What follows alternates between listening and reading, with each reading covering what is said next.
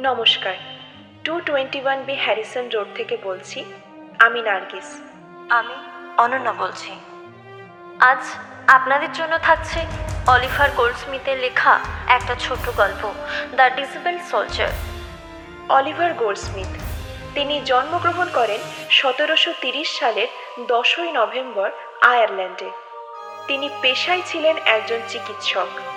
তার পাশাপাশি স্বনামধন্য কবি ও লেখক হিসেবেও তিনি বেশ পরিচিতি লাভ করেন। তার লেখা আজকের এই গল্পটি প্রথম প্রকাশিত হয় সতেরোশো সত্তর সালে। এছাড়াও তার বিখ্যাত উপন্যাস the vicar of the Wakefield এবং বহুল চর্চিত কবিতা ডেজার্টেড ভিলেজ আজও পাঠক সমাজে বহুলভাবে সমাদৃত। সতেরোশো চুয়াত্তর সালের চৌঠা এপ্রিল এই মহান সাহিত্যিক লন্ডনে তার শেষ নিঃশ্বাস ত্যাগ করেন। শুরু হচ্ছে আজকের গল্প, দ্য ডিজেবল সোলজার।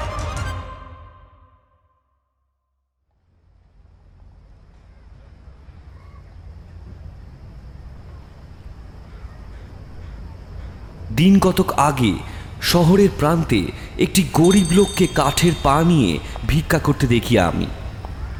কীভাবে তার এই অবস্থা হয় তা জানতে ইচ্ছে হয় আমার।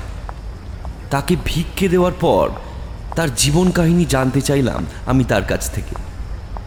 জানতে চাইলাম কি ধরনের দুঃখ বিপর্যয় তাকে এই দুরবস্থার মধ্যে আনলো। দুস্থ পঙ্গু লোকটি তার ক্রাচের উপর ভর দিয়ে দাঁড়িয়ে আমার কথায় রাজি হয়ে তার জীবন কাহিনী বলতে লাগল। দুর্ভাগ্যের কথা যদি বলেন, স্যার, তাহলে এ কথা বলব না। যে এ দুর্ভাগ্য শুধু আমার জীবনেই ঘটেছে। অনেকের জীবনেই এমন হয়। একটা পা হারিয়ে আমি ভিক্ষা করতে বাধ্য হলেও ঈশ্বরের কাছে অভিযোগ করার মতো কোনো কারণ নেই। এমন অনেক লোক আছে যারা দুটো পা হারিয়েছে অথবা যারা অন্ধ। ঈশ্বরকে ধন্যবাদ। আমার ক্ষেত্রে তা হয়নি। আমার বাবা ছিলেন একজন শ্রমিক, গাঁয়ের মানুষ। তিনি যখন মারা যান, তখন আমার বয়স মাত্র পাঁচ। আমাকে তখন চার্চে দেওয়া হয়। আমার বাবা ভবঘুরে ধরনের লোক ছিলেন বলে চার্চের লোকেরা ঠিক বলতে পারেনি কোন চার্চের অধীনে কোন গায়ে আমার জন্ম হয়, ফলে এক চার্চ থেকে অন্য চার্চে স্থানান্তরিত করা হয় আমাকে। অবশেষে একটা চার্চে আমি স্থায়ী হই। লেখাপড়ার দিকে আমার ঝোঁক থাকায় আমাকে কিছু লেখাপড়া শেখানো হয়। কিন্তু আমি তখন হাতুড়ি চালাতে পারলে একটি লোহার কারখানায় আমায় কাজ দেওয়া হয়। সেই কারখানার মালিকের বাড়িতেই আমি থাকতাম ও খেতাম। দিনে প্রায় দশ ঘণ্টা কাজ করতে হতো আমায়। আমি খাওয়া পড়া সব পেতাম, তবে বাড়ির সীমানা ছেড়ে দূরে কোথাও যেতে পারতাম না আমি। অবসর সময়েও সেই বাড়ির সীমানার মধ্যেই থাকতে হতো আমায়। এরপর এক চাষির কাছে কাজ করতে যাই আমি। সেখানে রোজ আমাকে খুব সকালে উঠতে হতো এবং রাত করে শুতে যেতে হতো। সেখানেও খাওয়া দাওয়া আমার ভালোই হতো। চাষের কাজ বেশ ভালোই লাগতো আমার। চাষিটি যতদিন বেঁচে ছিল, আমি সেখানেই ছিলাম। তার মৃত্যুর পর আবার বেরিয়ে পড়ি আমি। এরপর আমি এক শহর থেকে অন্য শহরে কাজের চেষ্টায় ঘুরে বেড়াই। যখন কাজ পেতাম, কাজ করতাম, আর যখন কোনো কাজ পেতাম না, তখন না খেয়ে থাকতে হতো আমায়। এইভাবেই আমার জীবন কাটছিল।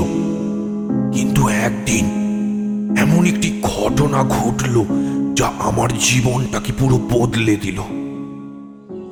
সেদিন আমি এক ম্যাজিস্ট্রেটের মাঠের উপর দিয়ে যাচ্ছিলাম। এমন সময় দেখলাম একটা খরগোশ যাচ্ছে আমার সামনে দিয়ে। আমার মাথায় তখন যেন শয়তান ঢুকেছিল।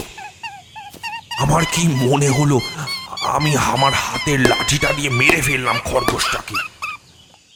তারপর সেই মৃত খরগোশটাকে বয়ে নিয়ে যেতে লাগলাম বিজয় গর্বে হঠাৎ আমার সামনে সেই ম্যাজিস্ট্রেট এসে পড়লেন। তিনি খরগোশটাকে মারার জন্য আমার উপর রেগে গিয়ে আমাকে শয়তান বললেন এবং আমার জামার কলার ধরে আমার পরিচয় দিতে বললেন। আমি তখন আমার জন্ম ও বংশ পরিচয় সম্বন্ধে যা জানতাম তা সব বললাম। কিন্তু আমার সেই পরিচয়ে একদম সন্তুষ্ট হলেন না ম্যাজিস্ট্রেট। তিনি বললেন আমি আমার আসল পরিচয় নাকি তাকে দিইনি? বিচারে দোষী সাব্যস্ত করলেন আমাকে এবং সাত বছরের সশ্রম কারাদণ্ড দান করে আমাকে একটি আইল্যান্ডে পাঠিয়ে দিলেন প্রথমে আমাকে নিউ গেটে পাঠানো হলো। লোক বলবে এটা কারা জীবন, কিন্তু আমার বেশ ভালোই লাগছিল। নিউ গেটের থাকাকালীন আমাকে কোনো কাজ করতে হতো না।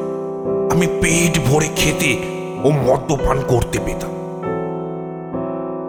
কিন্তু চিরকাল এভাবে চলতে পারে না। পাঁচ মাস পরে সেখান থেকে আরও দুশো জন কয়েদি সহ এক জাহাজে করে আমাকে এক অজানা জায়গায় পাঠানো হল। জাহাজে অবর্ণনীয় দুঃখ কষ্ট ভোগ করতে হয় আমাকে। জাহাজে সেলারে অন্ধকারের মধ্যে রাখা হয়েছিল কয়েদিদের। সেখানে আলো, বাতাস কিচ্ছু ছিল না। তার উপর খাদ্যের অভাব। কয়েদিদের অনেকে মারা গেল। আমার তখন খাদ্যের বিশেষ দরকার হতো না, কারণ আমি জ্বরে ভুগছিলাম। জাহাজ যখন এক কুলে ফিরল তখন আমাদের নামিয়ে ধনী চাষিদের কাছে বিক্রি করা হল। সাত বছরের কারাদণ্ড দান করা হয়েছিল আমাদের।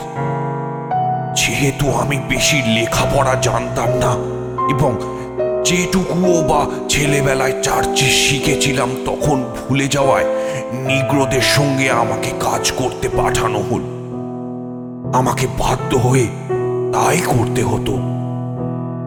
আমার কারাদণ্ডের কাল শেষ হয়ে যেতেই আবার দেশের পথেই রওনা হলাম আমি।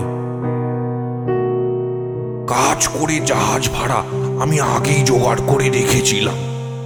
আবার আমি আমার দেশকে দেখতে পাবো। আনন্দে বুকটা ফুলে উঠল আমার। দেশ এবং স্বাধীনতা যে কোনো ইংরেজের কাছে পরম সম্পদ। দেশ রক্ষার জন্য আমি আমার জীবন পর্যন্ত দিতে পারি। কিন্তু আমার ভয় হতে লাগল ভবগুড়ে হিসেবে। আবার হয়তো ধরা পড়ব আমি। আবার হয়তো জেলে যেতে হবে আমায়। তাই গ্রামাঞ্চলে না গিয়ে শহরে শহরেই ঘুরে বেড়াতে লাগলাম আমি। শহরে যা কিছু কাজ পেতাম, তা করতাম। আমি বেশ সুখেই ছিলাম আমার এই ভবঘুরে জীবনে। কিন্তু আবার আমি এক অবাঞ্ছিত ঘটনার মধ্যে জড়িয়ে পড়লাম। একদিন সন্ধ্যার সময় আমি যখন কাজ থেকে ফিরছিলাম, তখন দুটো গুন্ডা কোথা থেকে এসে আমাকে খুশি মারতে লাগল। আমাকে পুলিশে ধরে নিয়ে গেল। এবারেও আমি আমার আসল পরিচয় দিতে পারলাম না। বিচারে দোষী সাব্যস্ত হলাম আমি। শাস্তি স্বরূপ আমাকে দুটো পথের একটিকে বেছে নিতে বলা হলো। হয় আমাকে কোনো যুদ্ধ জাহাজে যেতে হবে, অথবা আমাকে সৈনিক হিসেবে কোনো সেনা দলে যোগদান করতে হবে। আমি সৈনিকের কাজ বেছে নিলাম। সৈনিক হিসেবে আমি দুটি সামরিক অভিযানে যোগদান করি। ফ্ল্যান্ডার্সের যুদ্ধে আমি বুকে আঘাত পাই। সেই আঘাতের ব্যথাটা আজও বুকে বাজে আমার। দেশে শান্তি ফিরে এলে সৈনিকের কাছ থেকে অব্যাহতি দেওয়া হলো আমায়। কিন্তু আমার বুকে তখনও ব্যথা থাকায় বেশি কাজ আমি করতে পারতাম না। তারপর ইস্ট ইন্ডিয়া কোম্পানিতে এক চাকরি নিয়ে আমি কোম্পানির হয়ে আমাকে ফরাসিদের বিরুদ্ধে ছয়টি খণ্ড যুদ্ধে যোগদান করতে হয় আমায়। আমি যদি লেখাপড়া জানতাম, তাহলে আমাদের ক্যাপ্টেন আমার পদোন্নতি ঘটাতেন, আমাকে কর্পোরাল করতেন। কিন্তু আমার ভাগ্যে তা ছিল না। অল্প দিনের মধ্যেই আমি অসুখে পড়লাম। অসুখ এত বেড়ে গেল যে আমাকে কাজের অনুপযুক্ত ভেবে চাকরি থেকে ছাড়িয়ে দেওয়া হলো আমায়। চাকরি করে চল্লিশ পাউন্ড জমিয়েছিলাম। তখন বর্তমান যুদ্ধের শুরু হয়েছে সবে মাত্র। পকেটে চল্লিশ পাউন্ড নিয়ে আমি দেশের উপকূলে ফিরে এলাম। কিন্তু দেশের সরকার তখন লোক চাইছিল, তাই আমি কুলে নামতে না নামতে আবার জাহাজ চালানোর কাজে নিয়োগ করা হলো আমায়। কিন্তু জাহাজ চালানোর কাজে আমি কিছুই জানতাম না, তার উপর আমার বুকে ব্যথা ছিল। কিন্তু প্রধান নাবিক বলতো, আমি কুঁড়ে অসুস্থতার ভান করে আমি কাজ করছি না। এই জন্য সে আমাকে খুব মারত। তবু তখন আমার পকেটে চল্লিশ পাউন্ড ছিল বলে একটা সান্ত্বনা পেতাম মনে। টাকাটা আমার কাছে থাকতো, কিন্তু আমাদের জাহাজটা একদিন ফরাসিরা দখল করে নেওয়ায় সব হারাতে হয় আমায়।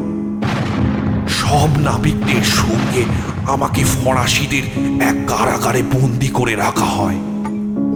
কারাগারে থাকতে থাকতে অনেকেই মারা যায়। আমি অভ্যস্ত ছিলাম বলে আমার মোটেই খারাপ লাগেনি। একদিন রাতে আমি কাঠের তক্তার উপর একটা গরম কম্বল চাপা দিয়ে ঘুমোচ্ছিলাম। এমন সময় আমাদের দলের এক নাবিক এসে আমাকে উঠিয়ে দিয়ে বলল, ফরাসি প্রহরীর মাথাটা ভেঙে দিতে পারবে? উঠে বললাম, কেন পারব না? সে তখন বলল, তাহলে এসো আমার সঙ্গে।